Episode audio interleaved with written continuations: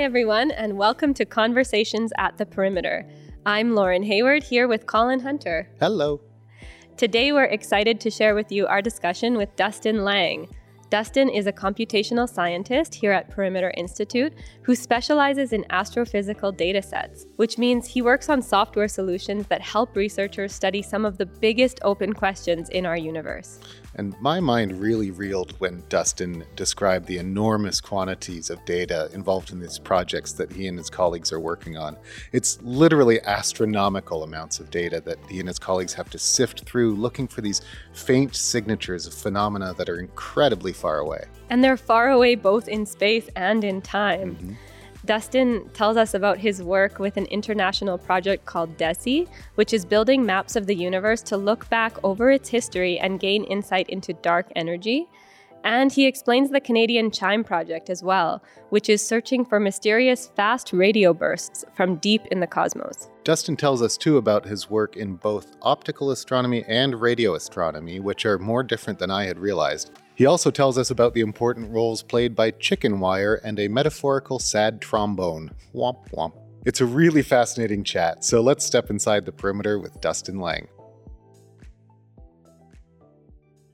Dustin, thank you for being here at Conversations at the Perimeter. Oh, my pleasure. We've been looking forward to talking to you for a number of reasons. There's much that we want to explore with you, including a number of acronyms of projects that you're working on that have to do with deep space and distant explosions and everything else. But before we get to that, you're a computational scientist.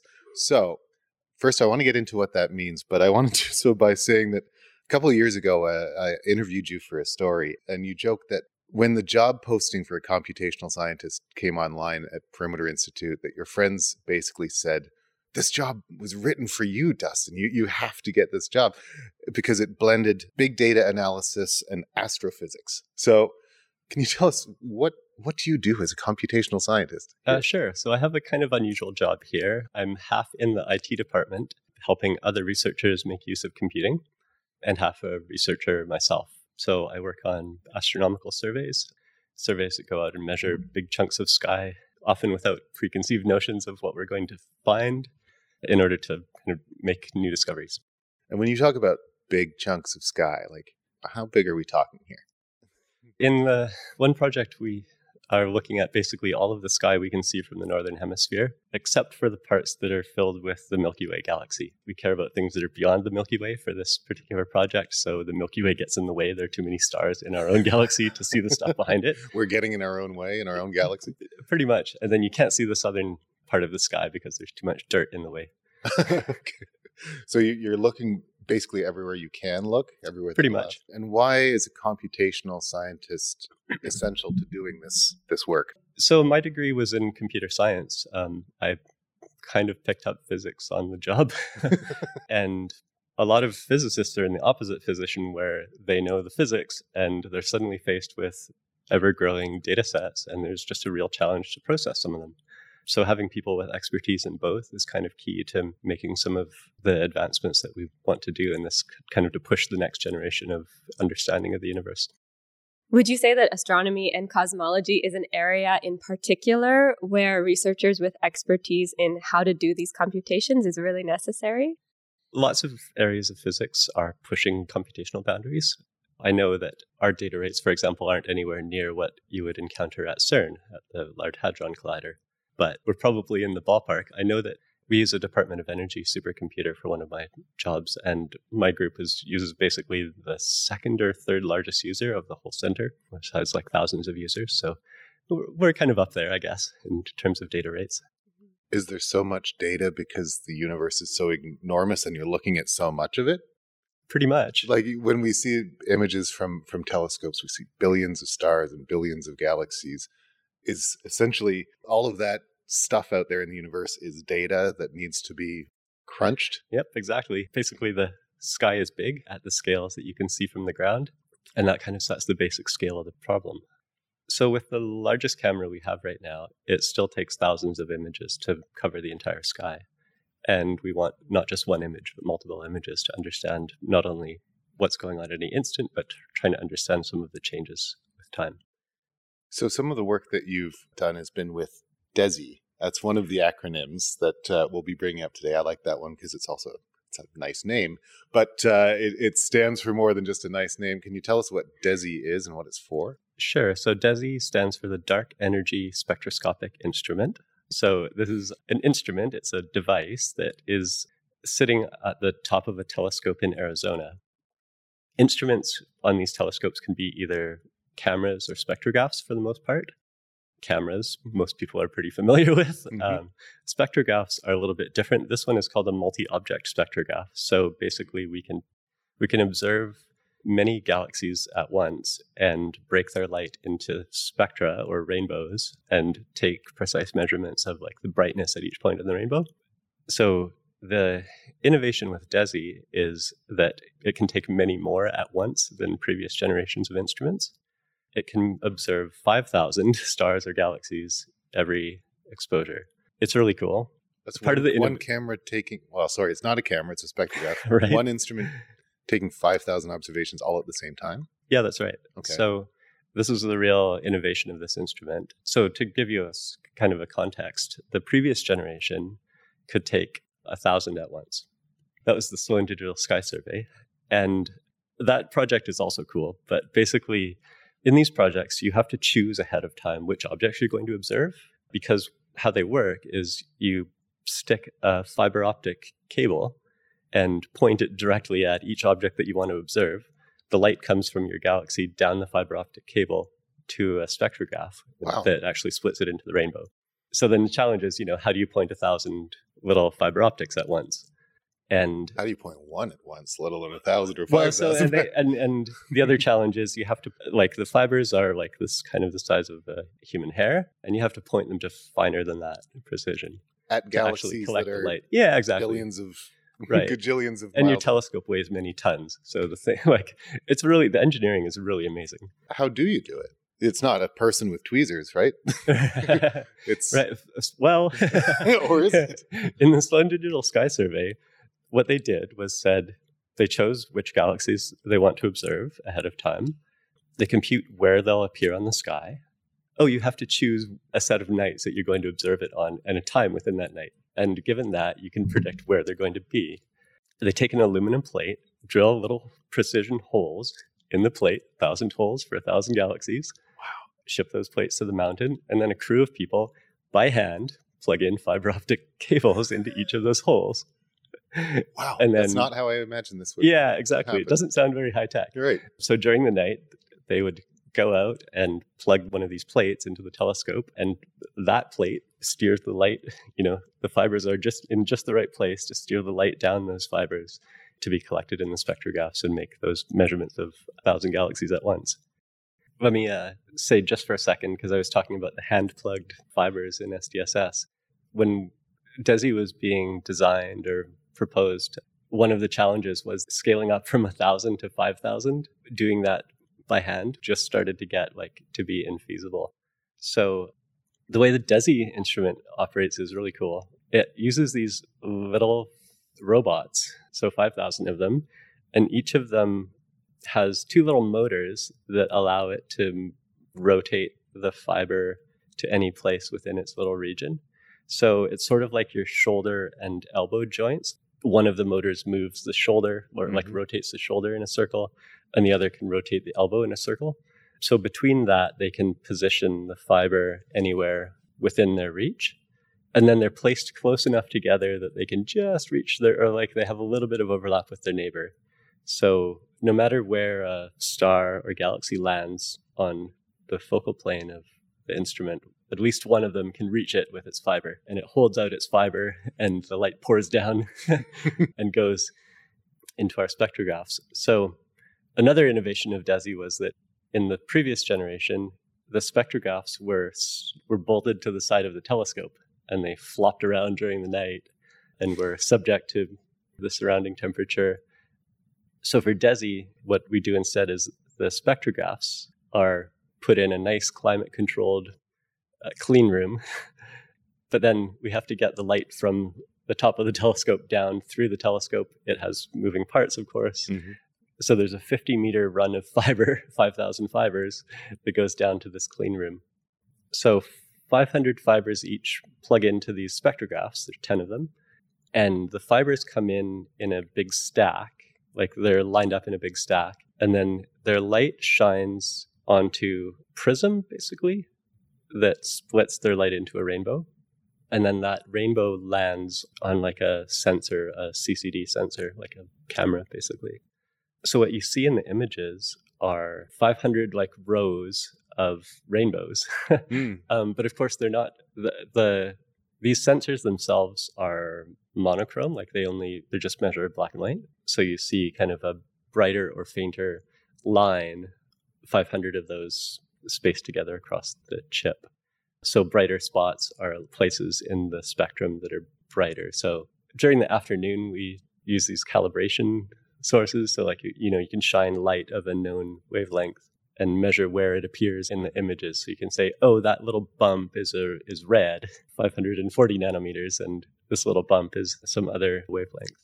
The thing that's kind of amazing looking at the raw data, though, is that all of them look the same, basically. And that's because the sky is pretty bright. Even the night sky at the darkest times is actually the thing that we detect most strongly in the images. So it's only by subtracting out the contribution of the sky that we get to see the stars and galaxies in behind. It's not an easy way to live.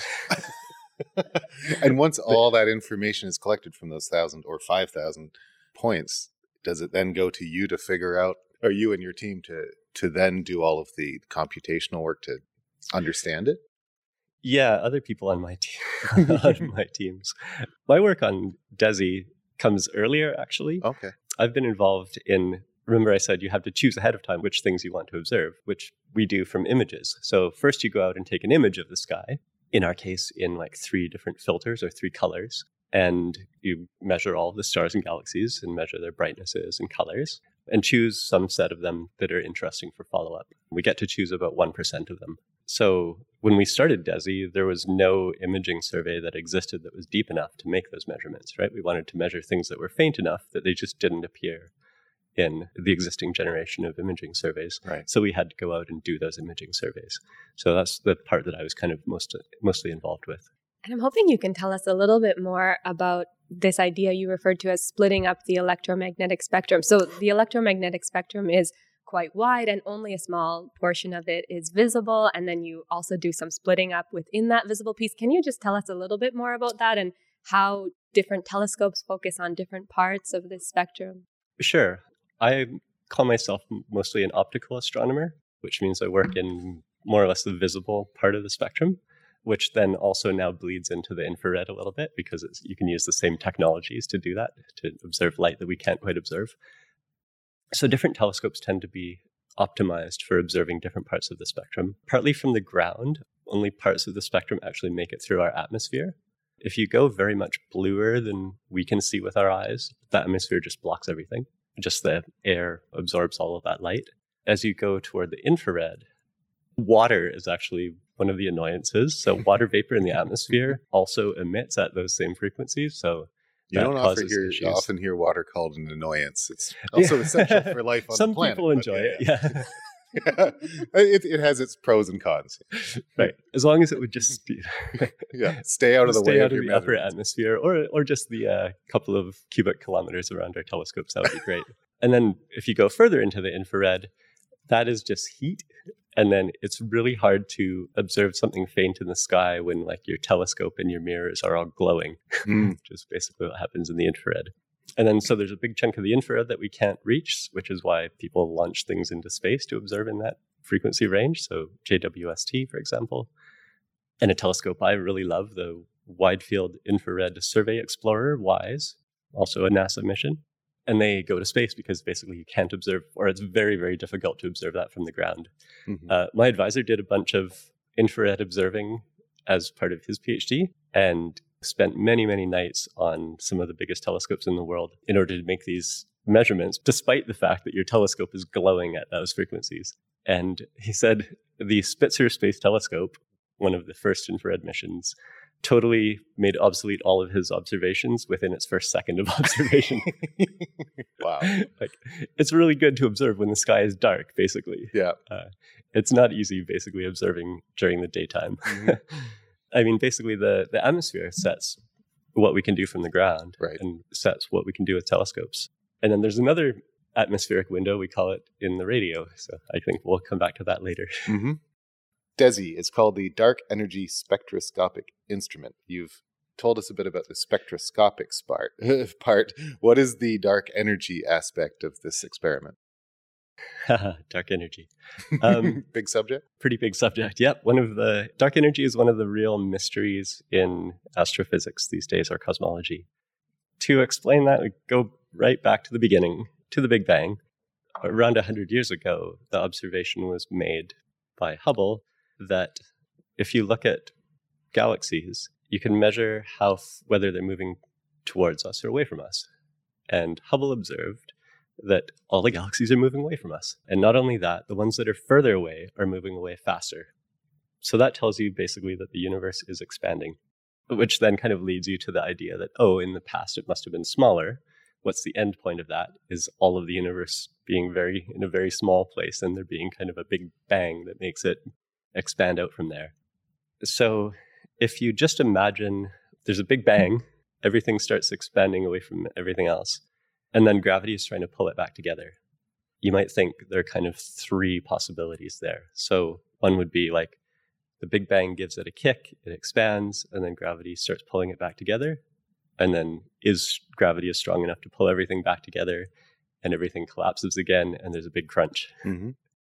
Option two is there's a big bang, gravity is trying to pull everything back together, and it's just not quite strong enough to pull everything back together, but everything kind of stops or slowly drifts down to zero speed. So it's expanding, but it's slowing down. Yeah, exactly. Until it reaches an equilibrium. Maybe it's pretty hard to hit a perfect balance like that. So then the third option is the Big Bang kick is big enough that gravity can't pull it back together. Tries, but as you get further apart, gravity gets weaker. So then it's sort of you hit a constant drift rate where everything's drifting further apart at a constant speed, basically. The mystery of dark energy, which was discovered in the 90s, is that there's a different thing going on. Not only the drifting apart at a constant speed, it's drifting apart and there's an acceleration that's pushing it faster than that. It's like not only was there the Big Bang, there's something else that's continuing to give it a kick. So there's something that we don't know what it is, and things that we don't know what they are. In astronomy, we call them dark. So we've got dark matter, we've got dark energy. We don't know what they are. And it's just making the size of the universe accelerate, like grow larger and speed up in its growth. And it's basically a mystery of what it is. When Einstein first wrote down the equations for general relativity, there is a term in those equations that Einstein put in to keep the universe stable, to keep the universe from collapsing again, because Einstein wanted the universe to be able to be stable. And then with Hubble's findings, Einstein called that his greatest blunder.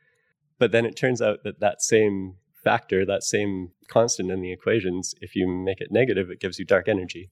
It explains dark energy, or like at least appears in the equations. That doesn't really help us to understand what it physically is. Is it something that we can ever interact with in any kind of real way? Or is it just like a fact of the way space in the universe works?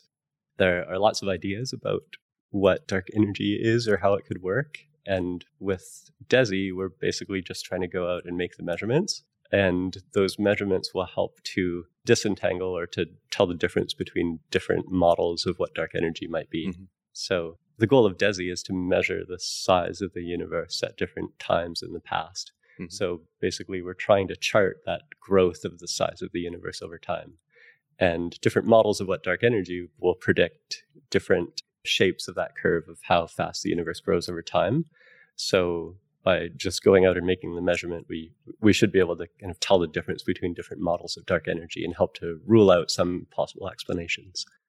When you mention over time, you don't mean you do an observation one week and then the next week and the next week. You mean over like cosmic time, right? You're essentially looking back at where galaxies were billions of years ago versus where they were, I don't know, another amount of billion years ago.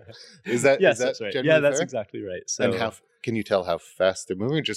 Or if you know where they are at one point and another point, then you know the speed of acceleration. So, like you said, on human timescales, basically the extragalactic universe is static. We can see the stars moving. They don't move very much, but with precision instruments, you can tell that they're moving. But the galaxies, more or less, are stationary on the skies to the precisions that we can measure. Distances in cosmology are really complicated. It's hard to just talk about the distances between things when the whole fabric that they're sitting on is growing. So right. Distances in cosmology are complicated. So the two things we can really measure are angles on the sky and redshifts. So redshifts, lots of people have heard explained before, but basically the light from a galaxy, if you break it into a rainbow, has a certain signature. And what we observe is not that signature as we'd expect to see it, but that signature shifted. It's sort of like the Doppler effect when you hear the train goes from moving towards you from moving away from you, the whistle shifts from higher to lower. So if you're talking about light, lower is redder toward the red. So what we observe is all the galaxies' signatures are shifted toward the red by different amounts. So they're red shifted by different amounts. And that observation from Hubble was that galaxies that are more distant are more shifted to the red. So that's one thing we can actually measure, redshifts, and that's what DESI's real thing is. The other is angles on the sky, another thing that DESI is very good at doing because we have to know where the galaxies are to actually observe them. So the thing that lets us tie those two things together and measure the scale of the universe over time is this nice little feature that the universe gave us. A little bit after the Big Bang, the universe was this, we kind of call it a hot soup, I guess, of plasma and photons. Basically, everything's so hot that there aren't atoms. There's basically just a big roil of plasma and light, and it's all exchanging energy. And it wasn't uniformly spread. There were kind of denser and less dense spots. And that kind of soup kind of allows things like sound waves to propagate. So if you have like a dense spot, you get a ring that comes out from it. And then there's a magical point 380,000 years after the Big Bang where the universe has grown and cooled enough that plasma can cool down and you can form atoms. It's not a soup anymore. The photons kind of get liberated and are allowed to escape. But those rings of overdensities are frozen in at that point. They're sort of imprinted for good.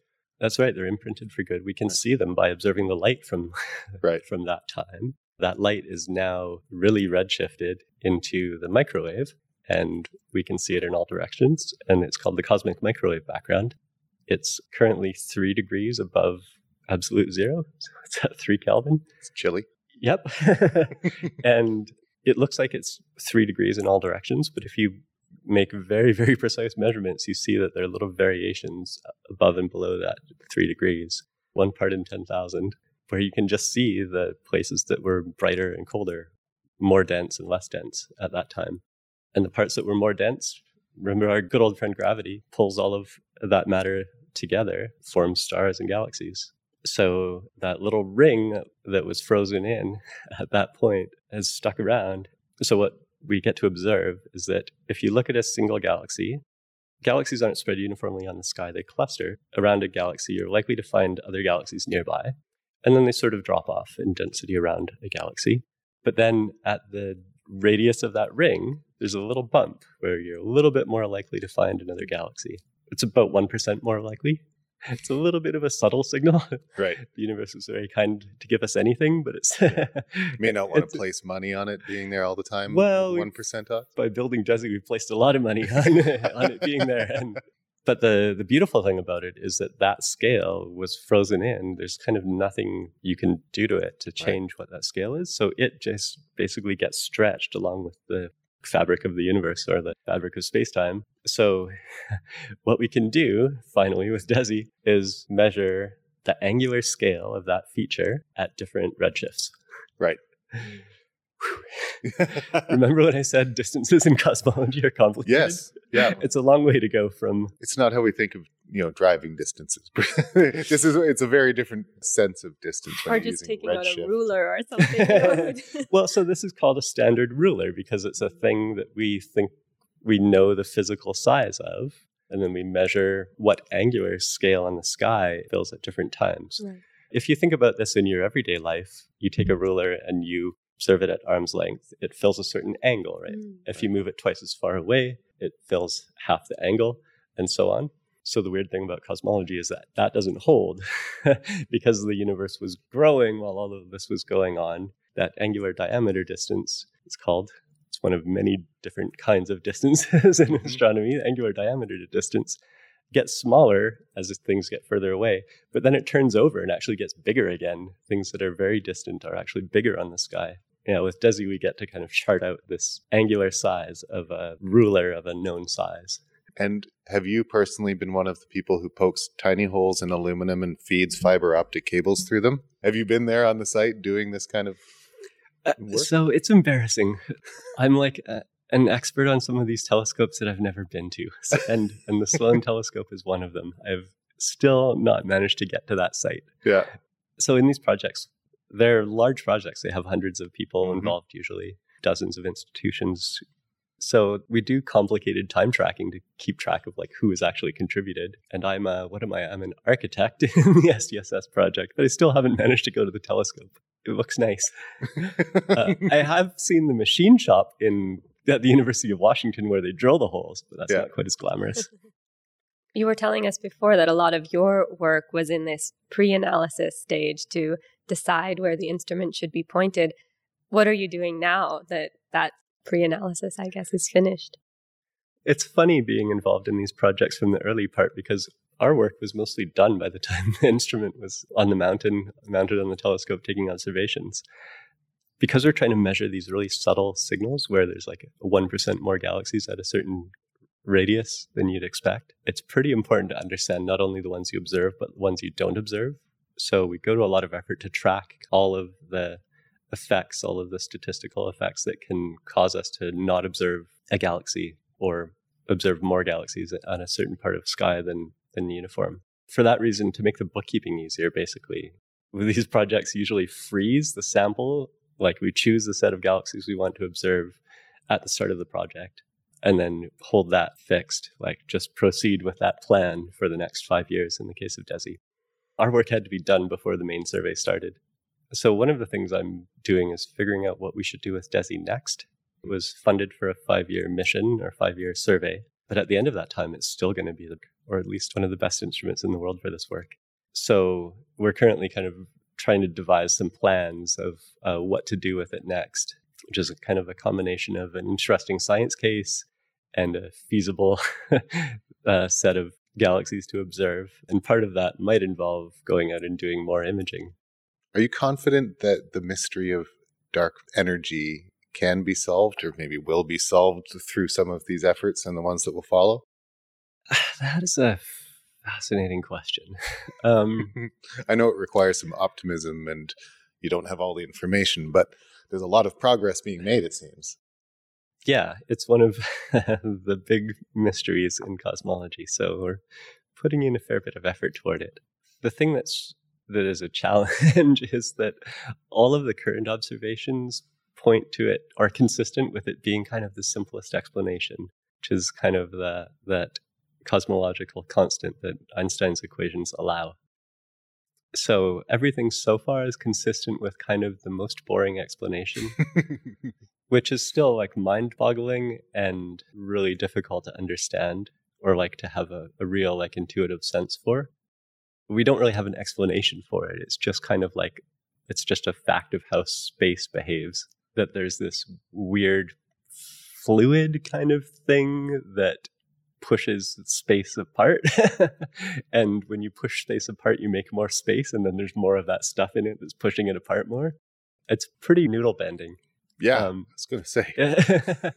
Yeah, I saw it described sort of like if you had a balloon, just a normal party balloon, and you squeezed it, the analog would be the balloon would just keep collapsing even after you it wouldn't resume its original shape. But in this case, no matter what you do to the universe, it seems to be accelerating and getting bigger. Yeah, I guess with DESI, it's possible for us to make this next generation of measurements of like how big the universe is over time. So that's, for some of us, that's good enough. The fact that it's there and we can do it. And those measurements then kind of push theorists toward coming up with different explanations or refining their explanations.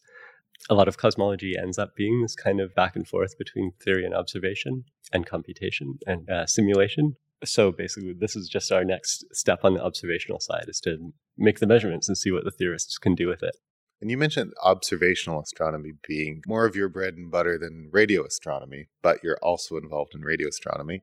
And until you told us this a couple of days ago when we were chatting, I never really made the distinction in my head that there's two different, or at least two different. Could you tell us sort of the difference and then maybe tell us how you work in radio astronomy as well? Yeah, it's funny. Astronomy is not that big of a scientific field, but we're still split into these silos. And part of it is just basically technologies. The trick with observational astronomy is focusing and capturing the light. And the tools you need to do that depend on the kind of light you're trying to gather. So for optical astronomy, the wavelengths are really short. So if you want to make a mirror that focuses that light, it has to be ground really precisely. It takes years to make an astronomical mirror. And when new projects get funded, that's often the first thing they do is book a spot in the mirror lab to get their mirror built and polished, because that will take as long as the rest of the project put together. Because even if there's a tiny little defect in the mirror, it could ruin everything, right? As long as the whole thing is basically the right shape, you can get away with small parts of it being imperfect. But if the whole thing is the wrong shape, then you're just in a world of hurt. So when Hubble was originally launched, it had this issue, and that just means that you want all of the light that comes from a distant point to bounce off your mirror and hit the sensor at the same place. And if your mirror is the wrong shape, that doesn't happen. If your mirror is too rough, then that also doesn't happen, because the waves hitting different parts of the mirror, instead of adding together, interfere with each other and subtract. So in optical astronomy, the mirrors have to be just beautiful. In radio astronomy, the wavelengths are really long. So in CHIME, this experiment that I'm involved with, radio waves are like 40 centimeters long. So if you want to make something that looks like smooth to a radio wave that's 40 centimeters long, it doesn't have to be very smooth. It has to be like within millimeters kind of smooth. So radio telescopes, the mirrors or reflectors tend to be really cheap compared to everything else. In CHIME, they're made out of a kind of metal mesh. But then the challenge is collecting that light and processing it. So radio astronomy is often kind of thought of as chicken wire and supercomputers. I love it. I do too. Yeah. So I love how you say that radio astronomy is basically chicken wire and supercomputers. What really is the role of the chicken wire? The chicken wire is the mirror, or the equivalent of the mirror. I'm kind of by training an optical astronomer, so it's really bizarre to be working in radio astronomy where the light acts so differently than what we're used to. But as far as a radio wave is concerned, a parabolic shaped mesh of wire looks like a mirror, and it can focus it. So it bounces right off the chicken wire. And if your chicken wire is shaped in just the right way, it can focus it onto a place, in the case of CHIME, onto the antennas. So the half pipe shape is a parabola, so it focuses all of the light coming from one point on the sky to a point onto the antenna. You mentioned CHIME. We should explain it a little bit. It's not like any telescope I've seen before. And when I first saw it, I don't know if I would have guessed telescope. I might have guessed skateboard park. So can you tell us what CHIME is and why it's like the way it is? Yeah, CHIME is wonderful. CHIME is the Canadian Hydrogen Intensity Mapping Experiment. You can see why you just use the acronym. Yeah. And it's a radio telescope at the Dominion Radio Astrophysical Observatory near Penticton, British Columbia. So it's a really unusual telescope design. It doesn't focus light in two dimensions. It only focuses light in one dimension. So it's made out of these parabola-shaped, like half-pipe-shaped tubes. So it focuses light in the direction across the tube, but not the direction along the tube. So if you have light coming from a distant galaxy, say, it hits the reflector and it's focused onto a line along the middle of that half pipe. And then CHIME has a bunch of antennas along that line that gather all the light. And then it goes into our handy supercomputer. Behind the chicken wire? That's a different challenge. Yeah. So we'll get to that. Yep. And so the cool thing about that is that you can focus in that other dimension after the fact in the supercomputer.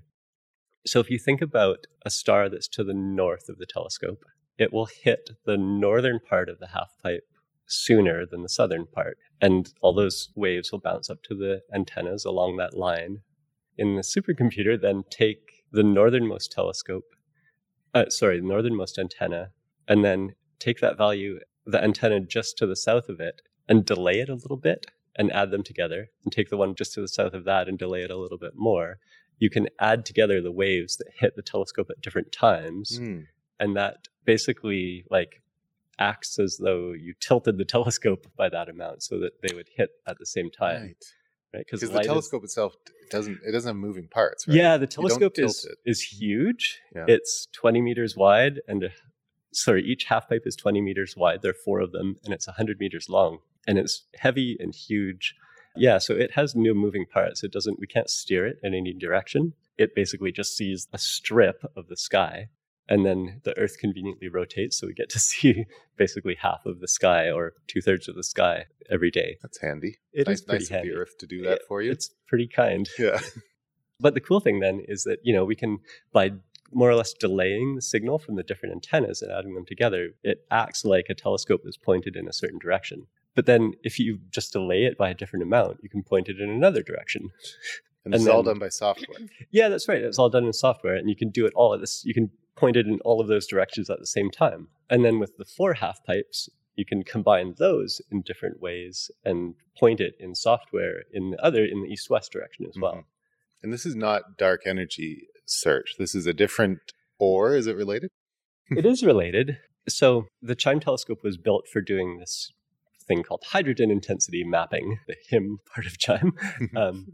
And the idea there is that as you go further away or farther back in cosmic time or to higher redshift, it gets harder and harder to observe galaxies because they're just faint. So doing this trick that we do in DESI of trying to measure galaxies and then measure the slightly more likely to observe one at that magical distance away, that trick just gets really hard because the galaxies are faint.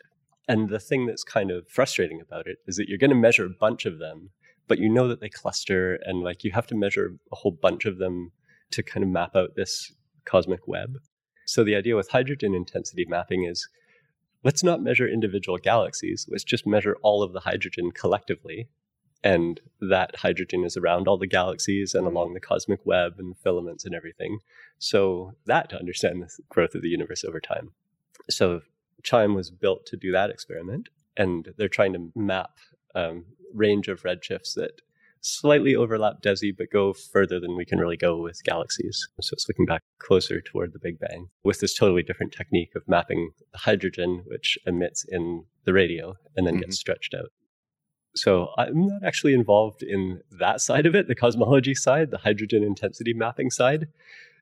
And this is another kind of cool thing about radio telescopes. While CHIME was being kind of proposed and built and designed, people realized that it would also be really well suited to uncovering another astrophysical mystery, the mystery of fast radio bursts. So fast radio bursts were first discovered in 2007. That's recent. That's not that long ago. Yep, exactly. And they were discovered in archival observations, or rather the first one was discovered in archival observations.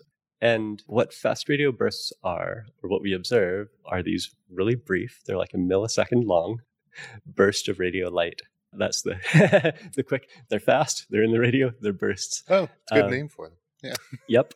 And in the time between the first one discovered in 2007 and when CHIME was being constructed, a few more had been discovered. So they were getting to be not a one-off event, but something that kind of existed in the universe, right? That we could possibly go out and try to measure a bunch of. So the fact that CHIME can see a huge chunk of the sky at once and observes the whole sky once a day, thanks to the Earth rotating, makes it a really good instrument for searching over the whole sky for something that you don't know where it's going to come from. So funding was secured to build an addition to the CHIME telescope, which was just a fast radio burst search part of CHIME. So it's called CHIME FRB. So remember how I said in software, you can focus the telescope at different directions. Basically, we ask that supercomputer to do some different computations and send the data to the CHIME FRB system, which is itself another little supercomputer that does this real-time search for fast radio bursts, so all over the sky. When you say a real-time search all over the sky, is this where the big data comes in? Lots and lots of data? Yeah, that's right. So the CHIME correlator, that's the one of the supercomputers involved in this whole thing, focuses the light in 1,000 spots in the sky for us and breaks it into 16,000 frequency channels. So, you know, when you're tuning the radio and you can choose different FM stations, we have 16,000 stations to choose from. Wow. Some of them are just full of people's cell phone LTE traffic.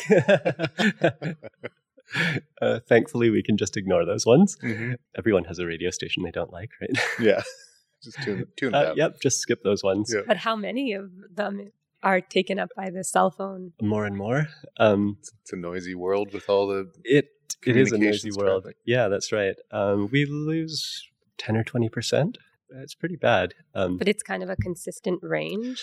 For the most part, the 4G LTE bands are just lost to us entirely. And then there's some other ones that come on and off periodically that we have to filter out. So anyway, the correlator sends us 1,000 places on the sky, 16,000 channels, and the brightness in each channel 1 time per millisecond. Okay. So that's 1,000 times 1,000 times 16,000 per second. And that is basically just too fast for us. It's too much data for us to write to disk. So those signals get sent to this set of 128 computers that are searching through the data in real time, looking for the signature of a fast radio burst. So I said that they're a burst, but they're a burst at their origin, but then they have to travel through a bunch of space to get to us. And space isn't quite empty, so when those radio waves interact with electrons, what happens is the high frequencies arrive first and the lower frequencies arrive later. It's called dispersion. So what we observe is that there's kind of a sweep down from high frequency to low frequency that can be tens of seconds long or like a minute long. So this real-time search has to store like a minute of data and look for kind of all the possible different sweeps down, depending on how many electrons were between us and the source. That determines how the shape of that sweep. So it's searching for all these different sweeps corresponding to kind of different distances of the fast radio burst being away from us for these 1,000 places on the sky simultaneously. And then basically, if we find something that looks interesting, we write down just the data around that place on the sky and that little chunk of time for later analysis. So in those cases, you'll save everything that's coming in, but most of the time, you'll just get rid of most of the data. Yeah, that's right. So we'll save everything that comes to the CHIME fast radio burst side. That's been reduced a lot already from the raw data rate collected by the first supercomputer in the chain. For things that are really bright, we'll also ask that one. It also saves a little chunk of past data, and we can ask it to also save a little chunk of data around the sweep. That one collects 800 gigabytes of data per second, so we only ask it for 1/10 of a second around where the sweep was. Wow. Sorry, how much per how little time? I'm trying to wrap my head around just in the sense of data, the way we understand it. This is that's right. Enormous, so 800 gigabytes a second. So if you go out and buy the biggest hard drive you can these days, say 12 terabytes, that fills up in like 15 seconds. And this is the data to CHIME or just CHIME FRB? That's the data to CHIME, okay. Yeah. So that's reading all of the voltages from all of the antennas along the half-pipe of CHIME that then can get added together in different ways to point the telescope in different directions on the sky. Hey, you told us the other day when we were chatting that just the sheer volume of data is equivalent to, or it's a portion of the entire data exchange on our cell phone networks in North America? So, yeah, I looked it up. It's a moving target, but if you look at the international data transfers on the internet, inside the CHIME supercomputer, it's doing 1% of that. So every like second? 1% of the world internet traffic is being exchanged within that CHIME correlator to do those additions of like pointing the telescope at different points on the sky. And it's doing that over and over again? Just continuously. It's amazing. Yeah. During the day, Radio telescopes don't care. Yeah. We can see the sun, but it's not the brightest thing in the sky. Rain is a little bit of a downer. And you mentioned airplanes are a bit of a pain as well. Airplanes are terrible. It's not so much the signals that the airplanes themselves are emitting. As far as the radio waves are concerned, they're a mirror in the sky, so we can see over the horizon down to the noisy cities and cell phones and other things around. The CHIME telescope's not that far from the Kelowna airport, so we see many, many airplanes and have to filter them out. The Milky Way's in our way, water's in our way, all these things we take for granted. And where do you actually process this data? So for CHIME, it's almost all on site just because the data rates are too big to move anything off. It would be way too much traffic to try to compute it. I'd like to move it somewhere else and compute there. So all the computing is done on site, basically. When you say on site, my first thought maybe would be this huge bank of computers in a sophisticated room with monitors, but there's steel shipping containers on site, right? Yep. Steel shipping containers, good old 40-foot shipping cans or sea cans are kind of the building of choice to stick these things in. They're cheap enough to get and robust. So yeah, one of the challenges is that a big computer cluster is itself really noisy in the radio. It just makes a lot of electrical noise. So inside of the steel shipping container, we also have to build a shielded room that the computers can go in so that they don't make a bunch of noise that we then hear with the telescope. So there's natural challenges and challenges that we create ourselves with our technology that we have to get around. Yeah, that's right. And the kind of fun thing is that because the radio waves are pretty long, if you drill a small hole in the shipping container, the radio waves can't get through it. So the shipping containers have all of these, basically small holes where all of the cables and power and cooling and everything come into the shipping container and into the supercomputers inside.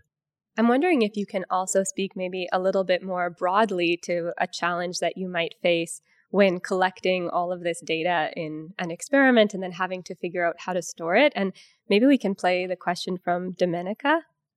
My name is Domenica. I'm a student at the Architecture University and the PSI Startup program.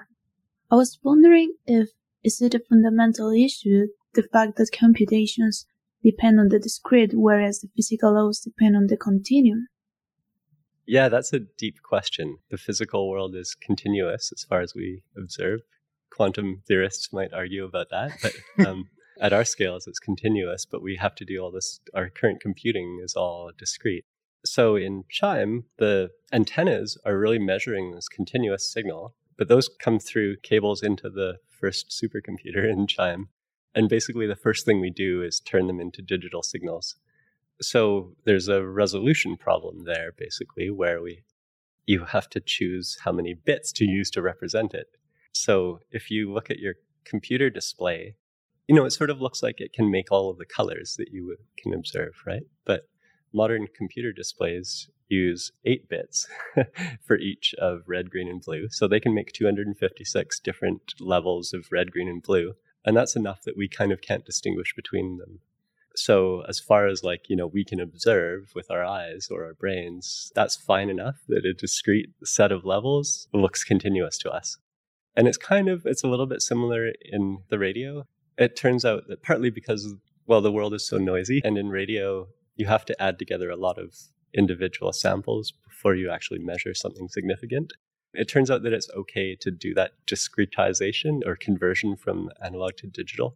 In CHIME, actually, they only use 4 bits. So there's only 16 levels of the signal. And that's still enough to kind of recover the continuous phenomena that are observed. CHIME has been extremely successful in this FRB mission. The fast radio bursts, they were a relatively new phenomenon, and then there was only a few detected. And then with chicken wire and supercomputers and ingenuity, CHIME ramped up the game, so to speak. Can you tell us, what it's discovered and what we're learning about fast radio bursts? Sure. So when CHIME came online, there were about 50 fast radio bursts known, and intriguingly, one of them was seen to repeat. So there's not only just one boom, but then the same one was emitting multiple bursts, which really threw the theorists for a loop because some of their explanations required the thing to be destroyed to make a burst of energy. The challenge is that fast radio bursts, we've now discovered that they're far away, which means that they're intrinsically really bright. So it's hard for theorists to come up with ways of kind of generating that much radio energy. And if you don't get to destroy the thing in the process, then that puts it even more limits on what you can contrive, what you can think of ways of explaining what they can possibly be.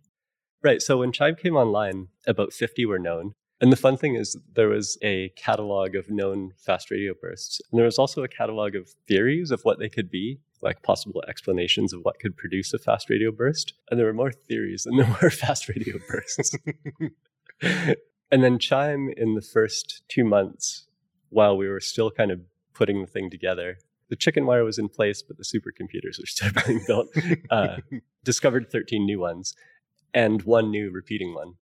And then after the first year of observations, our first catalog paper has 492 sources, including 18 repeaters. Wow. So basically just blew the lid off the fast radio burst game. But I think a lot of the current feelings are that the repeaters and the one-off bursts are different populations. Now, the theorists can still destroy the regular fast radio bursts, but then they still have to explain where the repeating ones come from through some other mechanism. You've mentioned a term that I just love in our previous chat, sad trombone. That actually has a meaning in this research. What is a sad trombone in the CHIME? This is one of those, like, when the term was coined, you knew it would stick. So the repeating fast radio bursts tend to have this structure. They're not just a single burst. They kind of have a burst and then maybe a few milliseconds later, a repeat at a lower frequency, and then often in three. Like, so they'll sort of have an initial burst lower and lower. So it's like womp, womp, womp. Sad trombone. But it's only these repeating FRBs that do this. One of the things that the CHIME data have really contributed to this is kind of understanding the diversity of the fast radio bursts. Like, some of the non-repeating ones cover the whole band. Like, we see them being bright all across the frequencies that we measure. Some of them are just bright in the top. Some of them are just bright in the bottom. Some in the middle even. Some are really brief and some are scattered, which you get through kind of traversing different kinds of material between us and the source.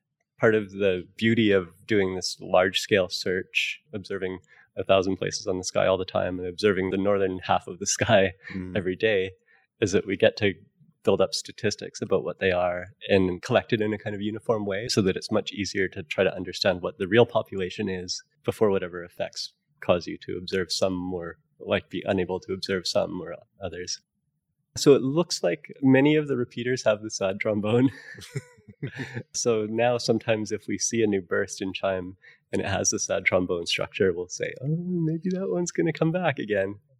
Is there a prevailing theory or theories about what these things actually, what's causing these distant bursts? Or do you need to do your cataloging and tracking them first to even come up with an explanation of what they could be? One thing is just that if they're fast, right? So they're a millisecond long. So it's really hard to generate something a millisecond long from some astrophysical thing that's bigger than a light millisecond in size, just because, you have to emit it all at the same time from all over the source. So, you can't really generate something that's that short from something that's like the size of the sun, because it just won't all arrive at the same time. Right. So it won't be a millisecond long burst. So that pushes you toward things that are small. And one of the families of things it could be are neutron stars. So if you start with a star that's, I forget the numbers exactly, 8 to 20-ish times heavier than the sun, it goes through its life of burning hydrogen and then burning some other things toward the end of its desperate life trying to stay a star, and eventually runs out of fuel and collapses to a neutron star. And neutron star material is really bizarre because you take all of, say something most of the size, bigger than the mass of the sun, and squeeze it down to 10 kilometers in size. There aren't atoms anymore. Everything's been squeezed so far together that it's just like a big ball of neutrons. So it's really bizarre. 1 teaspoon of neutron star material weighs billions of tons. It's just mind-boggling. It really does make the mind reel. It's it's a number imagine that you just can't really comprehend.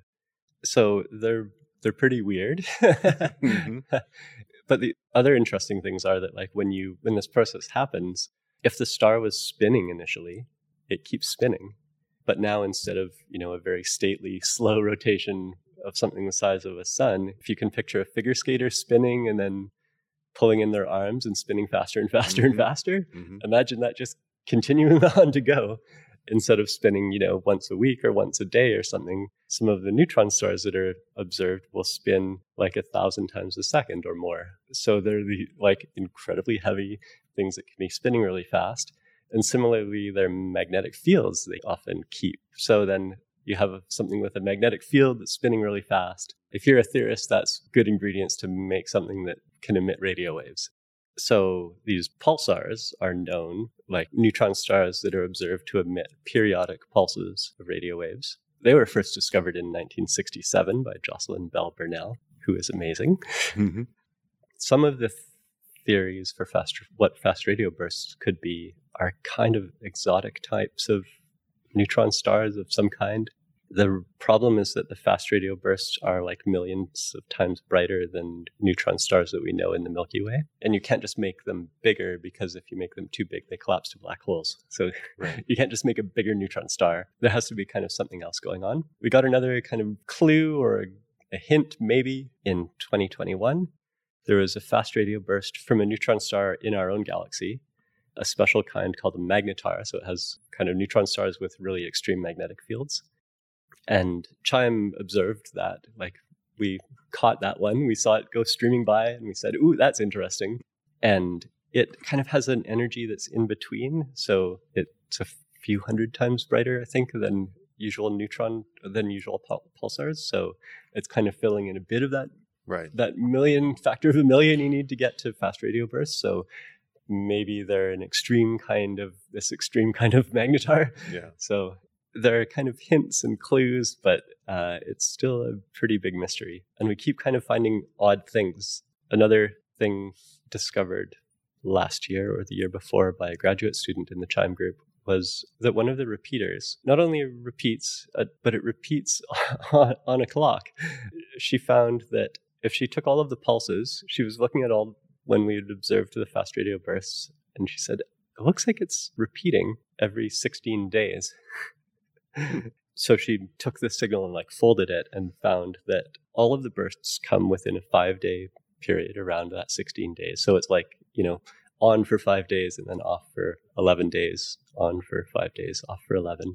And most of them appear within like a 1-day window around the peak. So it's like mostly on day one, and then it's kind of on a little bit for the next 4 days and then off for 11 days. So that adds another element to the mystery, and we don't know if all of the repeaters do this, but maybe some of them they have different periods, and we haven't observed most of them for long enough to be able to notice that. So then that maybe makes you think that maybe there's like a neutron star and something else in a binary, like orbiting each other, and then when you have that, you can get it so that the neutron star is spinning, and it's sort of like a lighthouse or like a top that's wobbling. And when you're looking straight down on the top, you can see a burst from it. So maybe that's what's doing it. And that, you know, it wobbles once every 16 days. And it's when it's pointed like more at us that we see the bursts. So now, you know, you make the picture more and more complicated. Like it has to be a really extreme magnetar in a binary with something else that's giving it this wobble. It's a mystery remains. Yeah. Yep. The mysteries remain. Well, that's the exciting part. There's lots for you to do. It's really, it's the first time I've been involved in a project like this that's kind of broken open a new part of observing space and is really just like finding all kinds of cool things there. So it's been really fast-paced and really fun. And part of the way Canadian projects work, there are a lot of graduate students involved. So a lot of the people making these discoveries are you know, people who are working on their PhDs or master's degrees. You know, they're just at the forefront of this field. So it's, you know, really exciting. It's really neat to see all the things they're discovering. On the topic of being at the forefront, you have told us also that lots of the work here relies on being at the forefront of computational technology. And we had a question sent in on the topic of GPUs. This was sent in from Craig in the IT and AV department here at Perimeter. Hi, Dustin. I heard it mentioned here recently at Perimeter, this specific piece of hardware known as an Einstein equation code GPU, which is the graphics processor from a video card reprogrammed to run the Einstein equation code for simulations.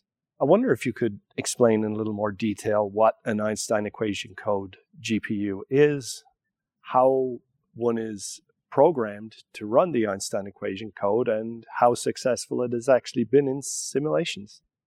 I'm going to first talk a little bit about CHIME, I guess. I said that, it's chicken wire and supercomputers, multiple supercomputers in this case. So in CHIME, the first supercomputer it comes into are these custom-built computer boards that use FPGAs, field programmable gate arrays, and they're these kind of really low level. It's sort of like a computer chip where you get to choose where the wires go. So they're really difficult to program, but really fast at what they do. Program them once and they do a single task very fast. The task that first computer has to do is simple enough that this is achievable. And then it sends all the data to the second supercomputer, the CHIME correlator, that has to do more complicated tasks. You can't do that in these really difficult to program FPGAs, but it turns out that you can use these GPUs, graphics processing units, to do the computations. And GPUs are harder to program than garden variety CPUs, but they're way more flexible than like FPGAs. So the CHIME correlator has to use these GPUs basically to get the amount of computation out that it has to do. And it uses 1,024, what were at the time very cutting-edge GPUs. I love the whole thing. I love all of the technology involved in it. They're water-cooled, and the water kind of comes in and goes over each GPU in turn. And we have sensors on them, and you can kind of see the water heating up as it goes through each GPU and cools it. Yeah. But yeah, basically, these GPUs, although they were originally built for doing graphics for video games. If you think about it, graphics for video games, a lot of the tasks are like running something that's going to produce a color, say, for each pixel on your screen. And, if you have a screen that's like 2,000 by 2,000 pixels, I'm making that number up, then you have 4 million computations to do. But you're doing kind of the same thing for each one, right? Mm-hmm. So GPUs are kind of specialized for doing relatively simple tasks, but in massively parallel. And that just turns out to be a really good match to some of the tasks that we have to do. Because in radio, for the radio astronomy computations, it's the same task done a lot of times in parallel. So say 1,000 places on the sky or 16,000 frequencies, that computation is the same for each one. So it's basically, kind of a fairly simple process that you just have to repeat a bunch of times. So that really works well for GPUs. So their GPUs are really widely used for also now a bunch of machine learning or AI applications, because a lot of those problems can also be phrased as doing a fairly simple operation a lot of times in parallel. They're kind of just a way of accessing a lot of computing power at the expense that they're harder to program. So you have to put more effort into describing the problem you want to solve, and especially how to solve it in massive parallel. So this Einstein equations, this was actually work done by people, including my boss and office mate, Eric Schnetter at Perimeter.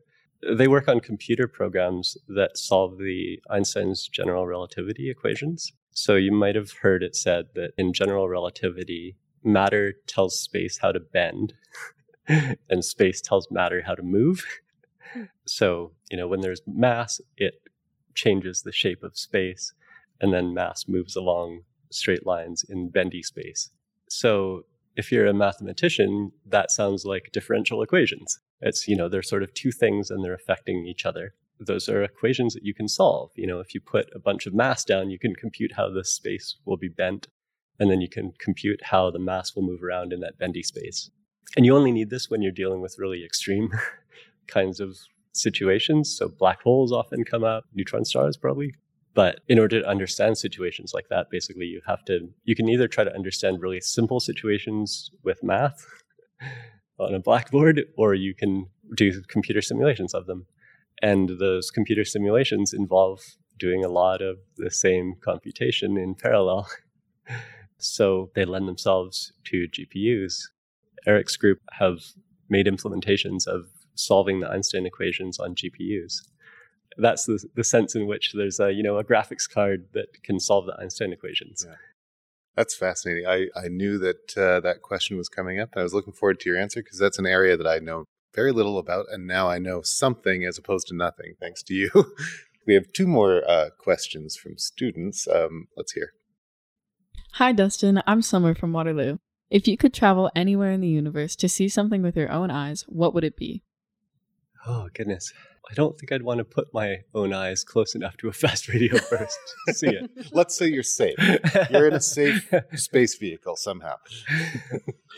Okay, good. With enough shielding, I'd love to see a fast radio burst, because what on earth are they? You know, like I said, the theorists really are working hard to contrive scenarios that can make a fast radio burst. So there's going to be all sorts of wild stuff going on around something that can make a fast radio burst, is my guess, or my hope at least. Black holes, of course, are like the accretion disk, and like we don't see bendy space in our everyday lives. So right. There was a recent news article looking at light behind a black hole and is bent all the way around, mm-hmm. or sometimes bends around and makes multiple laps before it gets out and sees you. So like, we don't really experience the fact that space is bendy, but mm-hmm. so it would be pretty cool to see bendy space around a black hole. I agree. And we have a second question that may follow from the first. Hi, Dustin. I'm Justina from Waterloo. I was wondering, what's the most fascinating thing to you about the universe? Wow, that's going right to the core of it. One of the really bizarre things is that the universe seems to be like kind of comprehensible with math. It's kind of bizarre that in cosmology, you can write down like, a set of equations with like 5 or 6 parameters that kind of explain at the large scales, like how the universe grows over time. Like that to me is just bizarre. The weirdest thing is that it seems to be like comprehensible, or like within the realm of possibility that we could understand things about the universe with like basically math, and that we can like understand things about the universe by writing computer code, and that somehow people will pay me to do this for a job. Like it's yeah, I suppose you would be that job posting that your friends joked to you had to go for at Perimeter. It wouldn't have existed had the universe not been somewhat comprehensible, and that there'd be mysteries for you to dive into. Yeah, well, some people say that like we are like the universe's way of understanding itself. Mm-hmm. You mentioned that one of the downsides of your job is you don't always get to go to the telescopes that are doing the work. And you haven't been to CHIME, even though it's really close to where you grew up, right? Yeah, it's just one mountain range away from where I grew up in Christina Lake. The long way is over the mountain. But, so yeah, you're from British Columbia originally, and you still haven't made it to the telescope. It's one mountain range across the way. I know, I still have, my mom is quite upset. My work somehow hasn't contrived to manage to make me go out there. We have staff members on site and team members on site. So the goal is for the whole system to be remotely operable. Mm-hmm. From time to time, we have to get somebody to go and unplug something by hand or turn it off. But for most of it, it's all set up for remote observation, partly because whenever people are on site, they tend to, not the staff. The staff are very good. But whenever we have visitors, contractors, whatever, they never turn their cell phones off. And that interferes with That's the loudest thing in the sky. It's louder than anything in the sky. So the fewer people on the site, the better, actually, for the most part. During the building of CHIME, there was a huge amount of physical effort put in as far as like pulling cables, because, there's 2,000 cables that come from the half pipes into the first supercomputer, and then hundreds of fiber optic lines that come from that one to the next computer, and so on. So there was a huge amount of effort, but I thankfully came on the project a little bit after that was all in place. It is still a huge treat to go to the telescopes. I've spent a lot of time at the DESI site and at its twin telescope in Chile, and it's just beautiful up there. It's a real treat to have the privilege to observe from those places. Well, you'll have to get to CHIME and then visit your mother, or vice versa. Your enthusiasm for this stuff, especially the real mysterious stuff, is just infectious. And, I've learned so much, and my mind is reeling at some of the data and the sizes and the scale. So thank you so much for sharing with us today. Thank you. It's my pleasure. Thanks so much for listening. Perimeter Institute is a not-for-profit charitable organization that shares cutting-edge ideas with the world thanks to the ongoing support of the governments of Ontario and Canada, and also thanks to donors like you. Thank you for being part of the equation.